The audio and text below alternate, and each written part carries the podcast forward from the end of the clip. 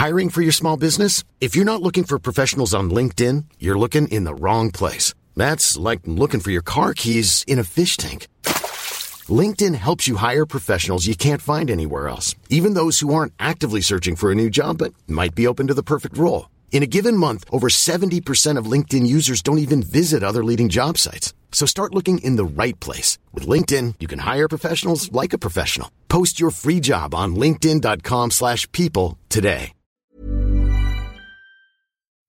You've tuned in to Sci-Fi Fidelity, episode 41, A Discovery of Witches.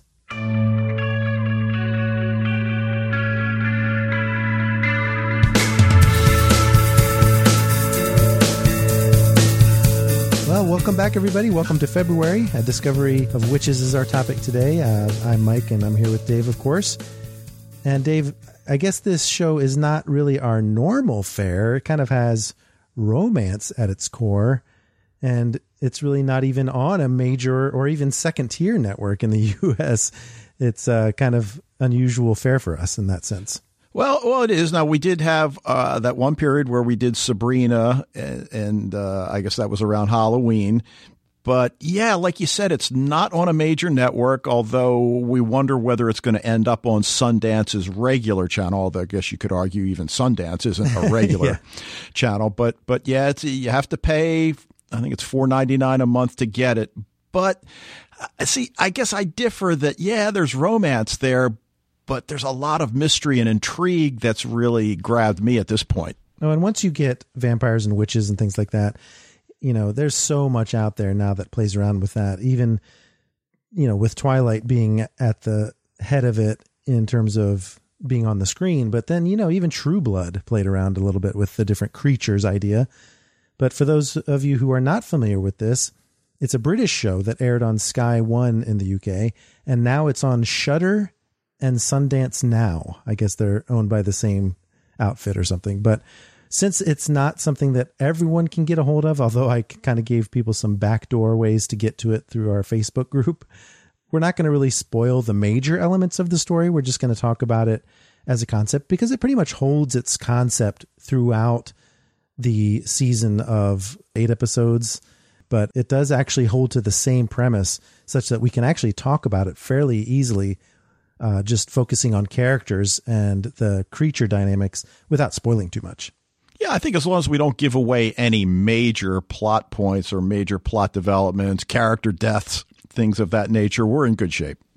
Right. So if you haven't seen it yet, you can decide now whether you want to listen to this for the teaser aspect of it and see if our discussion kind of persuades you to check it out or you can check back after you've seen it. Your choice. but right now, you mentioned you've seen the entire season. I've only seen the first two episodes, and that's not because I didn't enjoy it. I really did. I just haven't had a chance to get to it, but I definitely plan on watching the rest of it. All right. So you tell me if I spoil too much as we go That's along. okay. but it's an adaptation, like most of the stuff we've been talking about these days. Everyone wants to adapt an existing intellectual property. And this one's based on the All Souls trilogy of novels by first time fiction writer Deborah Harkness. And A Discovery of Witches was her debut novel in 2011. I believe she was a nonfiction writer, a history writer, kind of like her main character in this one, Diana Bishop. So this show follows the first novel, and the second book was called Shadow of Night, came out in 2012, and then the Book of Life, the third one in the series, came out in 2014. And four years later, kind of a whirlwind, it became a series on the UK Sky One network, and it aired here in the states on the channels we mentioned as of January 17th, 2019. So this is uh, something that's been around for a while. So some of you been, may have been able to check it out but it tells the story of a Yale historian named Diana Bishop, played by Teresa Palmer, who is studying alchemy at Oxford's Bodleian Library when she discovers a long lost volume called Ashmole 782, a magical book that is thought to contain information about the origin of magical creatures, depending on who you ask, basically. Specifically, the witches, the vampires, and the demons who are the three creatures that inhabit the world that this story takes place in. Right now, what you haven't mentioned, and maybe you're going to, is that nobody is able to access this book Yeah. Until Diana tries. Yeah, and she didn't even try. She was just doing her regular, mundane human research, and it just showed up for her when she asked the research librarian to pull it for her. So, yeah, very interesting concept. She didn't even do it on purpose, whereas many people had been looking for it for years. And I thought it was interesting that Harkness herself, the author, had a similar experience in her own research at the Bodleian, having called up a book of spells long thought to be lost in her own research into the occult because she did look into that in her own studies. So definitely based a little bit on her own experience, which is really kind of cool. well, so what are we saying here? Harkness is a witch? well, I mean, interest seems to be enough for Diana, so why not Deborah as well? All right, that's a yes then. All right. Proceed. Diana, of course, is a witch, but she's rejected that aspect of her life and studies alchemy only from an academic perspective. But this book basically is very interesting, and I love how they depict it in the show. She opens it up, and it's what's called a palimpsest, which is old words written under new. Kind of they, scraped the parchment dry and wrote over top of it just to save materials back in the day. But here it almost looks like the words are embedded in the old paper such that it is alive and it kind of creeps off the page into her, shows up on her skin for a little while, and, and you get the sense that the book has imbued her with special powers, maybe even beyond what she discovers throughout the series she already has and just doesn't know it. Right. Now, do you feel like it's a trope, the main character walking away from powers that she has? I mean, we've certainly seen this before I, because I didn't feel like it was. Well, I think what made it different was that she did it willingly, whereas a lot of ones that follow that trope that you're thinking of is like the chosen one aspect, where they're just a nobody and then they're called up and this hidden power is found within them. But she actually turned away from the knowledge to begin with. So I think that's what makes it a little bit different in that sense. So I don't know if you agree with me on that. no, I, I, do actually, and of course I'm thinking of Vanessa Helsing and Van Helsing, but yeah, that kind of uh, thing. So this book inscribes a scar on Diana's palm, and it looks kind of like an omega symbol. But then the book is sent back into obscurity. She didn't realize what it was all about, but kind of was frightened by the experience. And now she has no intent of bringing that book back out again once she realizes that she has the attention of a whole host of creatures. And she's aware that vampires and demons and witches exist. She just doesn't seek their company. And uh, one person who happens to be at oxford already is a biochemistry professor and vampire named matthew Clairmont, played wonderfully by matthew Goode of downton abbey fame and he's a vampire that was sired in 537 AD, we find out through the course of the season.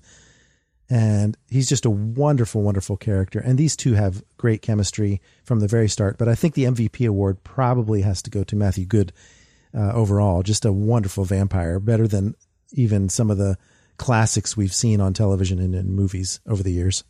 Yeah, well, I would definitely agree. As I told you, I love Matthew Goode. And unlike your brother, who was not, not too fond of uh, Teresa Palmer, Teresa Palmer, uh, I, I, thought she was really good as well. No, I think her emotions came across very well. I think what he, he's referring to is the fact that because Teresa Palmer is an Australian actor, sometimes the American accent comes across a little forced, but such as it is. Yeah. But uh, yeah, the, as I mentioned, the creatures are what really is at the heart of this story, and that's what I really want to focus on: the fact that this has a world in which witches, vampires, and demons exist side by side with humans. Their numbers seem to be dwindling, and they are distrustful of each other. And they're hiding among humans. In fact, there's this voiceover at the beginning of each episode that talks about how humans have taken over this world and they've had to hide in the shadows. And the only way they interact with each other even, is by sending representatives to this congregation with a capital C, where they uh, have three representatives from each race that meet in this magically hidden island near Venice. And I really love how that island was depicted. Each time they approached it, it just kind of shimmered and appeared, but only if you knew what you were looking for, right? oh, yeah. kind of a cool effect. But the vampires on the congregation are represented by a Clairmont cousin named Baldwin and two others who seem to be quite jealous of Clairmont power, Matthew Clairmont in particular, they have some kind of grudge against him. But vampires in this incarnation, they have no trouble coming out into the sunshine, uh, but they do have super speed and agility and heightened senses. And of course, longevity as well. They live pretty much forever. They're not invulnerable, but they do live for a long time. Right. And that's a great scene that he has with Diana early in the season when she's trying to figure out how old he is. and she throws a number out there, and he's like, mm, no, older. he keeps going back. It, it was pretty funny.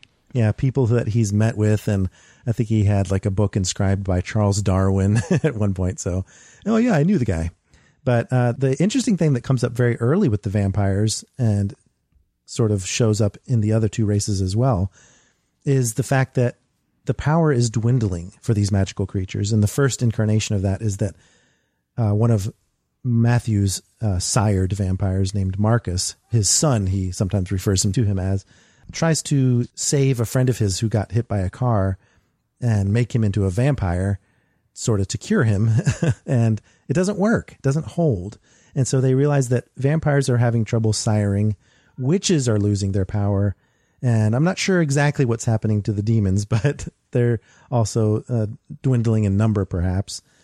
But that's something that's at the core of the story as well. And then the witches on the congregation are led by a man named Peter Knox, played by Owen Teale, who people may know as Alliser Thorne on Game of Thrones. He thinks that Ashmole 782 shows how witches created the vampires and thus can also show them how to unmake them, which is an interesting concept that might be based in prejudice on his part, but that's what he thinks the book is able to tell them. And that's why he is fervently hoping to find it too. Matthew is looking for the book for a completely different reason, and that is to find out the origins of the species in general. That's why he mentioned Darwin, in fact, because of the fact that they're having trouble siring and he wants to find out why. And he thinks that book can maybe tell him what's going on.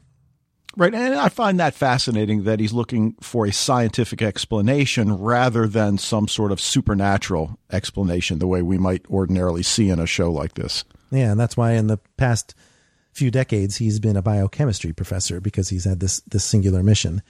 But I really like one of the new witches on the congregation whose name is Satu. I think she's like a Scandinavian witch, quite powerful. We see right from the start, she like sends someone into the earth. One of her enemies just gets swallowed up in a ring of fire and a really cool witch. And she is shown to be quite powerful throughout the series. I'll not spoil some of the things that she can do because it's quite cool to discover them as, as the series goes along. But Satu is definitely one to watch out for.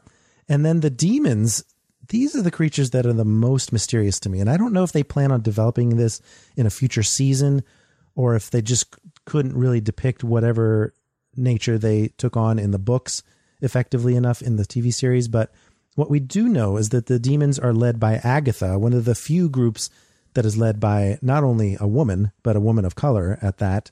So they seem to be a little bit more liberal in that sense. But they don't seem to have much power at all. I didn't ever see them exhibiting any kind of strength or anything supernatural really about them. But her son implies that they're not even allowed to assemble with others of their own kind, much less the covenant that we find out that prohibits them from intermarrying between species. But these are not like horns and, and forked tongues and tails kind of demons. These are just regular folks that happen to have this attribute. Right. And, you know, you mentioned about the stick to your own kind. I'm got now West Side Story running through my head. yeah, it's very much based in prejudice of a thousand years ago. I think is when the covenant was actually written, which told them that they couldn't interrelate with between species. But obviously, there's something rooted in deep seated hatred between the races, perhaps for reasons that we are not even made privy to in this series. But the one thing I really liked from the demon kind is that Matthew has a friend who maintains one of his estates. And he has this great line while he and Matthew are playing chess, and it's becoming evident that Matthew is not only craving Diana, but also beginning to have feelings for her as well.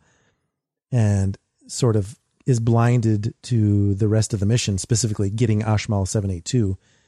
And while they're playing chess, Matthew loses to his demon friend. And so the line that he says is, There's more to the game than protecting your queen. And I think thematically that speaks very well to what Matthew ends up doing throughout A Discovery of Witches, and that is protecting Diana. But before we get into our discussion of Matthew and his queen, Diana, let's go ahead and take a quick break, and we'll be right back to talk more about the relationship between those two.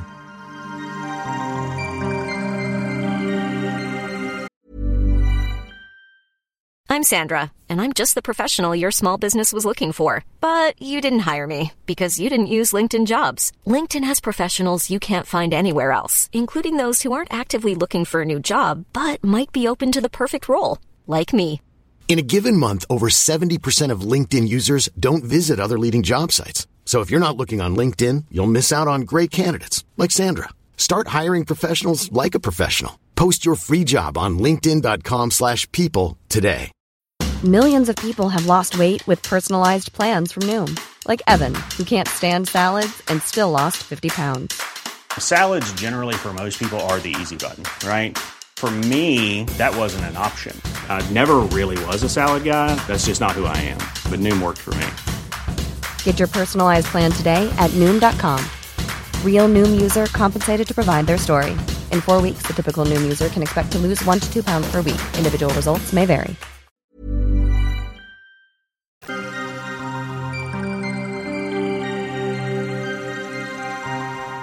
So, speaking of Diana and Matthew, that's really at the core of everything. So, we want to talk a little bit about how their relationship starts to blossom because he starts by making a soft approach to Diana, just being friendly because he's trying to figure out how she got Ashmole 782, a book that he's been searching for for years without even using any magic.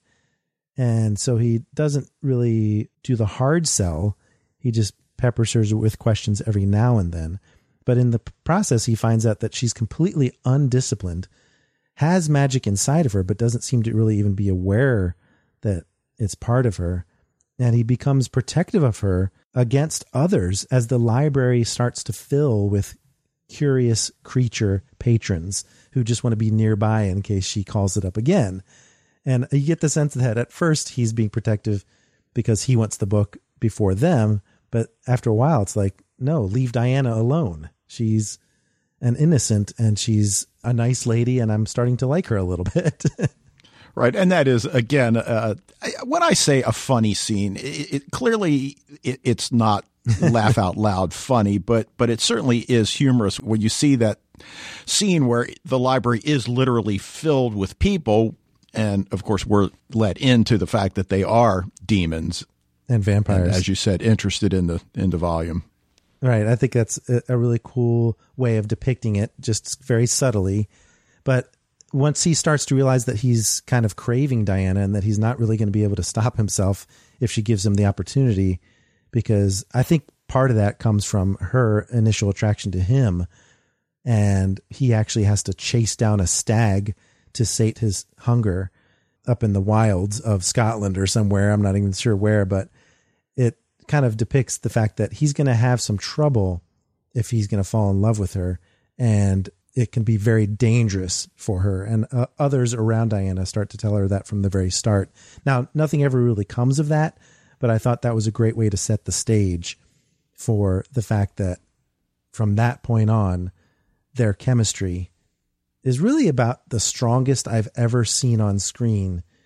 And I don't even care about shipping and, and that kind of thing. So it really was fiery uh, from the very start. And although it sometimes does descend into the male protector trope where he says things like, Diana, you stay here. It's too dangerous. I'll go. You know, that. Right. although you could argue that he understands that she's ill prepared yeah. For what he knows she's going to have to face. Right. She doesn't have the powers that she would need, whereas he has the vampiric powers that could protect them both. But and 1500 years of experience. that's right. So yeah, I, I think it was really well done. The the romantic aspect of it. I don't find it intrusive at all, and it fits with the story. And that's when I like relationships like this the best is when they serve the story, of course. But they have to overcome this prejudice that exists. You can't have vampires and witches together. And there's this covenant that I mentioned, which Diana, by the way, knows nothing about. And apparently that's quite unusual that a witch wouldn't have been told about the covenant from the very start. And even Diana's aunts back in America don't really trust Matthew at first. I mean, I think it does take a little while and they are persuaded that Matthew can be trusted, but it takes quite some time. And in fact, I, th- I felt like the aunts, one of which is played by Alex Kingston of Doctor Who fame, and Valerie Pettiford plays the other one. She's from uh, The Blacklist. You know, they were kind of in the background for, gosh, more than the first half of the season before they were put to use. All we ever saw of them was when Diana would call them on the phone and say, I'm with Matthew and you can't do anything about it. yeah. So I, I, felt like they were underutilized for a good chunk of the season. Thankfully, I can tell you without spoilers that they do become much more integral right at the very end. And thank goodness, because he, it's Alex Kingston. You don't waste Alex Kingston. but all the interaction that they have does actually kind of hatch a theory in my mind, and that is that this covenant against interspecies relations might be what led to the decline in power. Now, I've not read the books, but I'm thinking maybe if you stop intermarrying these magical species, then the power starts to dwindle for each of the species. It's only through combining the species that you get an increase in power or a continuing of these magical races. But again, just a theory that I have. But another favorite element that I have is when Diana is able to display her raw magical power. It's quite impressive. It kind of reminds me of another Matthew, actually, from Downton Abbey. Dan Stevens, you remember his character Matthew? Oh, yeah, sure. Dan Stevens is in Legion playing David Haller, and his powers in Legion seem to me to be very similar to Diana Bishop's powers in this show in the way they're displayed with just slow motion and like power pouring out of her, especially when we see the witch wind blowing people out of the library, I believe, uh, who are trying to bother her at one point. So, really cool display of power. There's a witch water that shows up one time when Matthew leaves her and they're they're having troubles in the in their relationship. That's really cool. The the rain starts to go up into the sky rather than down from the sky. So, was the book of life, which is also what the Ashmole 782 is known as, attracted to Diana because of that raw power that's inside her? That's what I'm thinking. But a big secret is revealed later in the season about how and why she is so powerful without knowing it. And I think it's worth checking out the entire season specifically for that reveal uh, of why is this power hidden within her and why did she know nothing about it. So really cool way to frame a story that we're very familiar with, this chosen one thing that we were talking about earlier. And uh, and I have to applaud the series for holding that close to the vest until the very end of the season. And who knows where it will go if there's a season two. I, I guess the second book of the series. yeah, I, which I know nothing about. So uh, looking forward to that because I do think it's going to get a season two. It's been popular enough for sure. But other notable characters I want to mention before we wrap this discussion up I really liked the vampire Gerbert, who sires a beautiful vampire named Juliet with the sole purpose of seducing and ruining Matthew. And in fact, Juliet hunts Matthews as a result. Did you see the scene where Juliet is hunting this tourist named Mathieu? In Italy at all, Dave? Did you catch that one? No, I haven't gotten that far yet. yeah, so that was kind of a cool little uh, character. Uh, Gerbert and Juliet both had their interesting details. In fact, Gerbert has a very gruesome secret in a box that helps him figure out important aspects of the prophecy, but I can't tell you what that is. But it is a very key element that is a part of the vampire's secret. And Satu, the Scandinavian witch, also involves herself with that box and it reveals her power to be even greater than we at first see in the beginning of the season. So I'm curious to know why Satu is so powerful when everyone else has their power dwindling, but she does actually try to figure out what makes Diana tick and nearly loses all of her powers doing so. So I, I feel like the confrontation between them is a really cool aspect of this first season. And then Agatha, the leader of the demons, has a daughter in law who has a small statuette that she knows she has to deliver to a specific witch, but she doesn't know who. And of course, we learn it's Diana. But this daughter in law of Agatha's also has something very special about her parentage and the child that she and her demon husband, Agatha's son, are soon to give birth to. So that's that's a really cool side story that goes on. And then finally, part of Diana's reluctance to embrace the witchcraft seems to have something to do with the death of her parents. This is kind of a Harry Potter esque aspect of it because that's another chosen one example, uh, like the one we mentioned earlier. So their brutal murder has something very special to do with what's going on with Diana as well. So I really enjoyed a discovery of witches for not only the main story reasons, but also those little side stories that went along the way. I know at least Michael Keller on our Facebook group, one of our listeners, was not hugely a fan of the vampire, the brooding vampire trope, but I urge you to get beyond that because I think if you get a few episodes in, you'll realize that a discovery of witches kind of turns a few of those expectations on their head. Yeah, and Matthew Goode is so great. And I just think, as you said, that give him a chance. He is one of those actors, because we've talked about this before. Sometimes it takes an episode or two for the actor to really get comfortable with the role. I, I don't see that here. He seems entirely on point right from the start. Oh, yeah. When he's looking feral as a vampire, you believe it. he sells it. So, yeah, worth the price of admission alone, Matthew Goode. So, what do we got next on tap? We got uh, a, a, lot of great topics here in February. Uh, what what's coming up next in our lineup? All right, Mike. So next we've got an interview with Felicia Day, and she's going to be talking to us about her newest project, Voyage to the Stars, which is a sci-fi comedy podcast. But as the interview will reveal, it's much more than that. Yeah, well, people are going to start thinking we only interview people who are doing a podcast with Tricia Helfer and now Felicia Day. But actually, you know, we also take the opportunity to talk to them about their other projects. And of course, Felicia Day, geez, she has all the Joss Whedon, uh, Buffy the Vampire Slayer stuff to talk about. We've got The Guild, we've got Dr. Horrible. There's all kinds of things that we were able to sneak in, in into our interview in addition to talking about our podcast. But also, it seems like she's going to be doing a lot more than just the podcast. There's going to be a comic related to it, a game related to it, some merch associated with it. So it's going to be a fun interview to share with our listeners next Monday. Actually, this one is going to be an exception to the rule of our Sunday release just because of a coverage embargo that they have on this podcast. They don't want anything coming out until the 11th.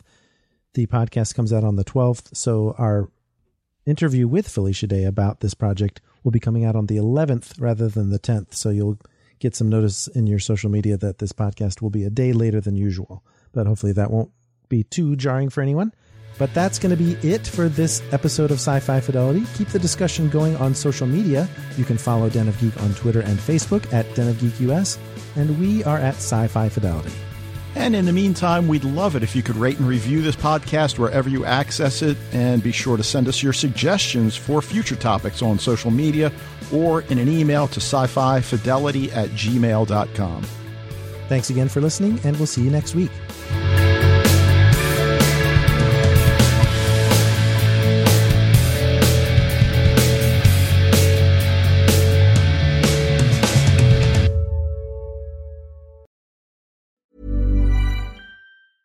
Hey, it's Paige DeSorbo from Giggly Squad. High quality fashion without the price tag? Say hello to Quince.